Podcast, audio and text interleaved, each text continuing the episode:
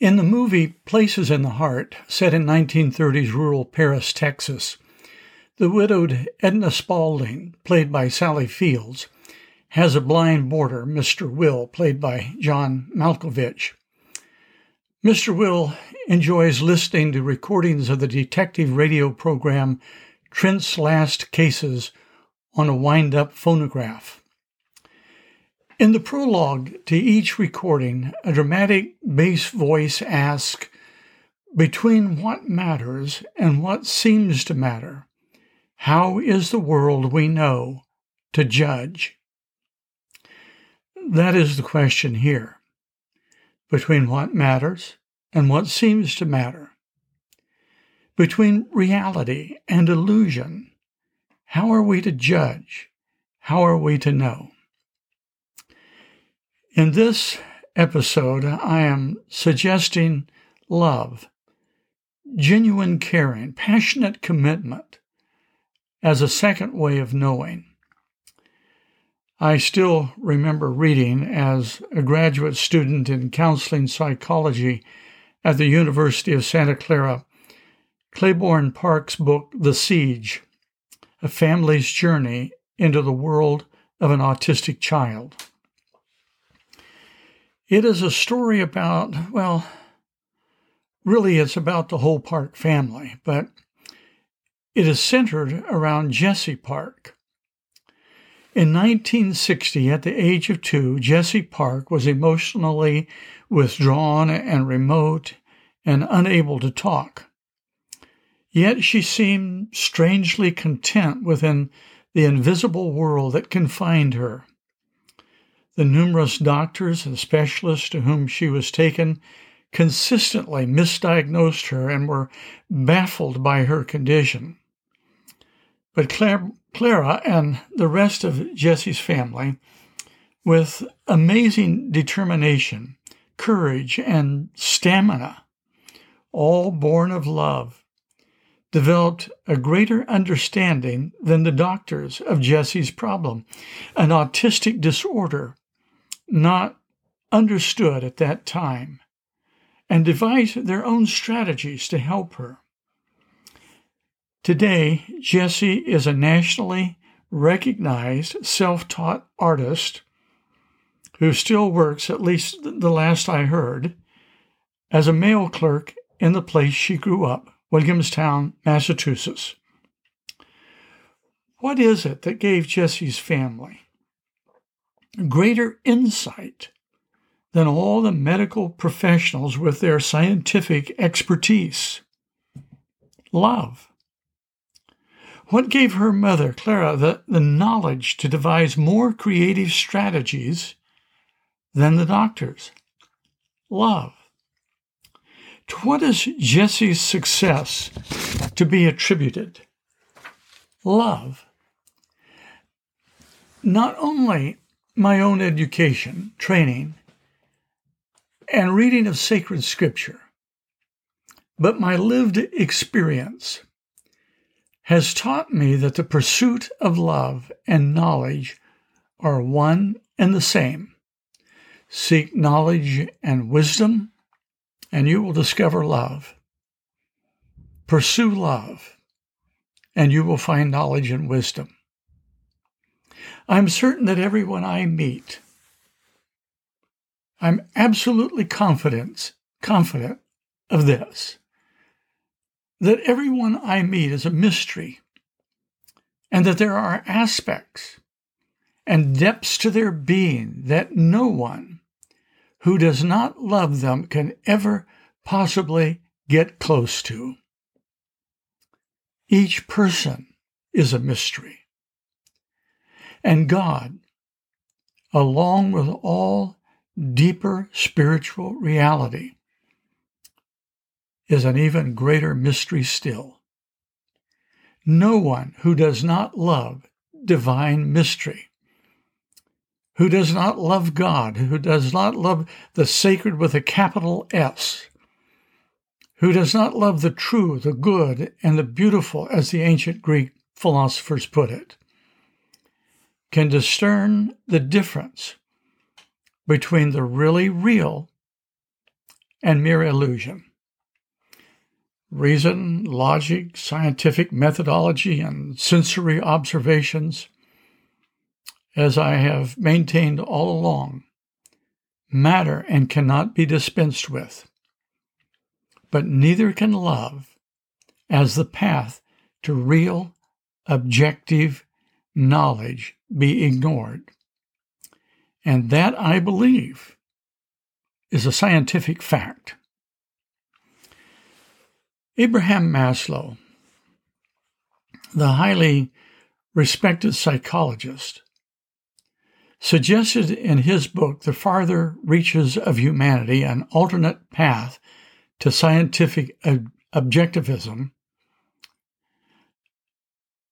advocates and talks about a way which he believed renders more accurate perceptions and deeper understanding than scientific methodology alone.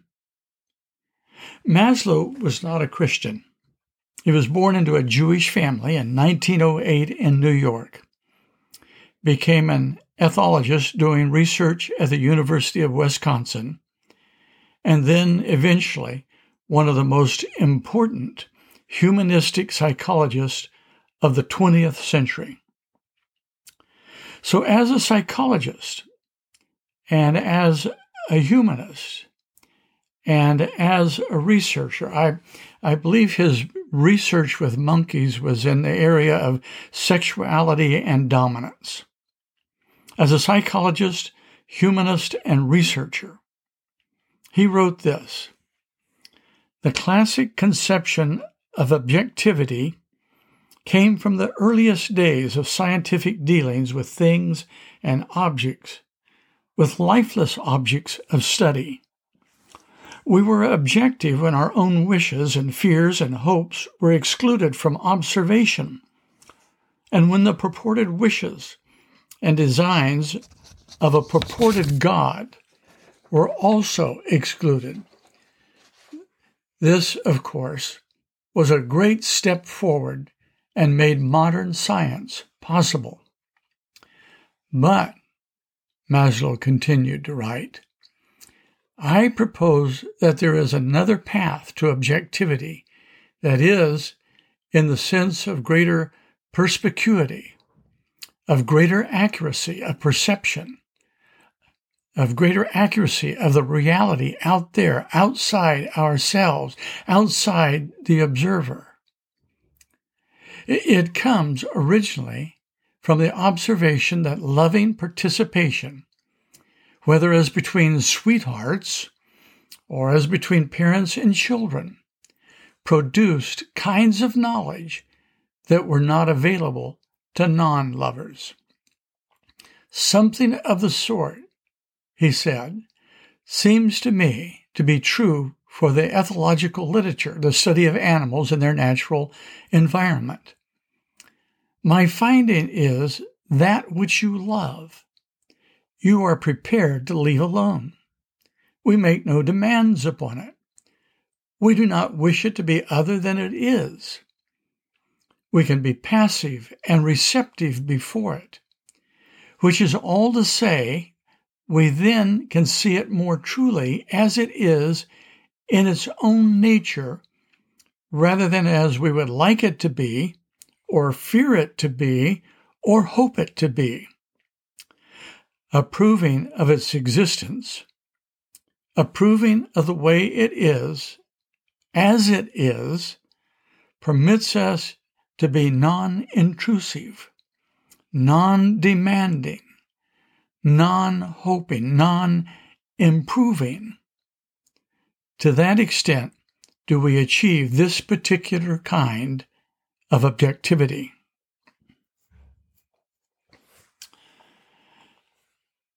Now, I, th- I think this non demanding, non improving way of knowledge, of which Maslow wrote, uh, is, is an absolutely astounding insight when applied to the quest for the beatific vision. Think again of Copernicus. He makes his discovery when he imagines the solar system as if he were looking from the perspective of the sun rather than the earth and finds its beauty and wonder uh, breathtaking. We might say that rather than trying to explain it, he allowed it to explain itself. In one of his sermons, which can now be found in his book, Shaking of the Foundations, Paul Tillich, the eminent existential philosopher and modern Protestant theologian, exiled by the Nazis to America prior to World War II, spoke of knowledge through love. His text for that sermon was 1 Corinthians 13, 8 through 12, which reads like this. Here's the text Love never fails, but where there are prophecies, they will cease. Where there are tongues, they will be stilled, and where there is knowledge, it will pass away. For we know in part, and we prophesy in part. But when completeness comes, what is in part disappears. When I was a child, I talked like a child, I thought like a child, I reasoned like a child. When I became a man, I put the ways of childhood behind me. For now we see only a reflection as in a mirror. Then we shall see face to face. Now I know in part, then I shall know fully, even as I am fully known. 1 Corinthians 13, 8 through 12. Tillich's exegesis of this text may at first seem surprising or even contradictory because we are used to thinking of it as an assertion that only love is permanent.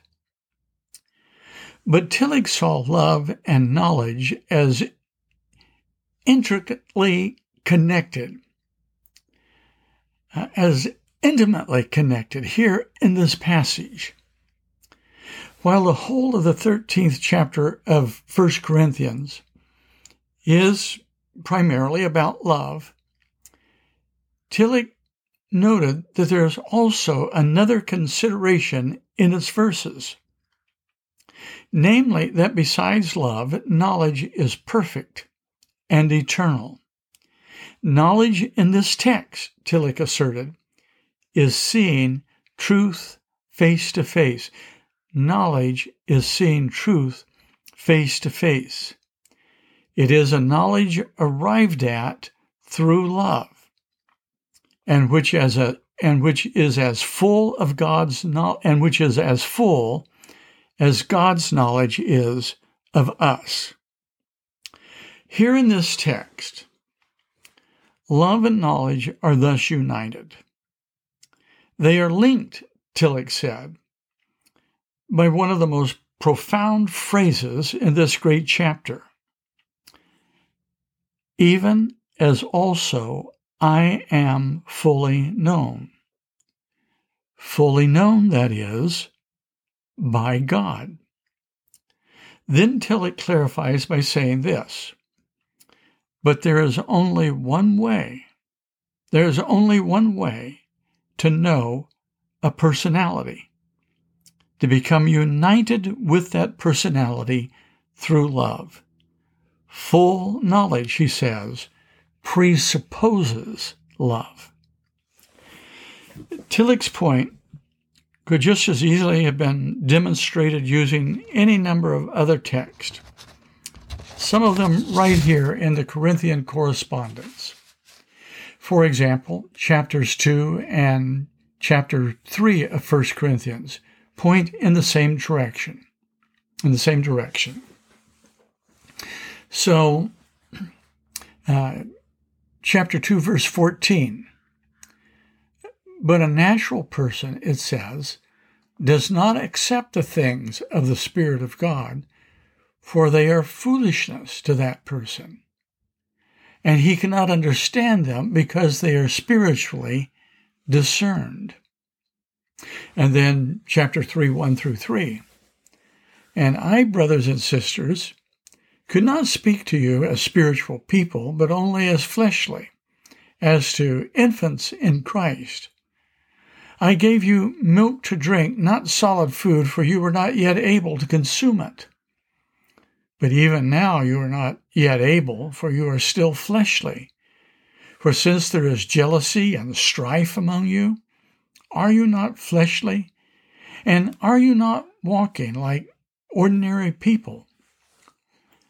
Among the obvious things I note here in this text are these. One, spiritual matters can only be understood by spiritual people. And the spiritual person, according to numerous passages, uh, both here in Corinthians and passages like Galatians 5:22, is one who loves as Christ loves. Two, the opposite sort of person, the natural person, the person in whom the Spirit of Christ is absence,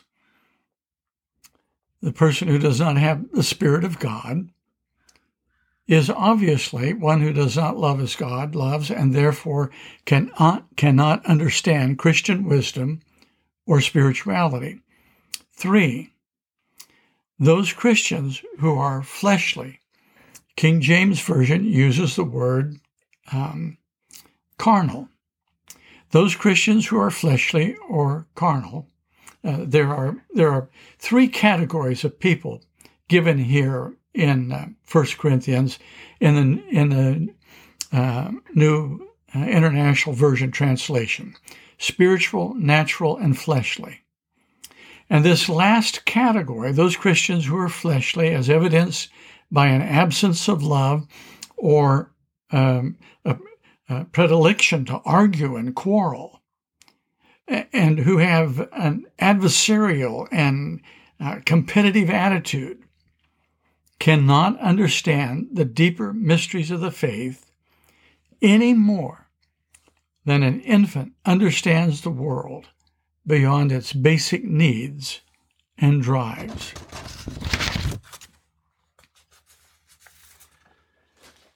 This indicates, it seems to me, once again, an essential connection between love and understanding or knowledge, and has particular uh, application to the knowledge of God through love. Certainly, it coheres perfectly with both Michael Polanyi's and uh, tacit knowledge and Abraham Maslow's research. But none of us really needs to be told this. If you look in, into your own heart, if I look into my own heart with just a minimum of, minimum of insight, I know it is true. Know that love, understanding, deeper comprehension, and knowledge of persons and things and events, and even of my own self, are all fused together. Love and knowledge are one. I'm intrigued by Paul's audacious assertion in 1 Corinthians 1:16, where he writes, "But we have the mind of Christ." As I remember it, David Hawkins says in A Brief History of Time, we are very close to knowing how the universe was created. If we knew why, we would know the mind of God. And here is Paul saying, But we do know the mind of God. The spiritual Christian knows why the universe was made. It was created by love, in love, and for love. So, between what matters and what seems to matter, how is the world we know to judge? I don't know how the world we know is to judge, how it is to wisely determine the difference between reality and illusion. I only know that those who love know, and those who don't love don't know. I'll stop here for now. Stop but not end. Next, I want to think about the concept of the sensus divinitatis as a third way of knowing.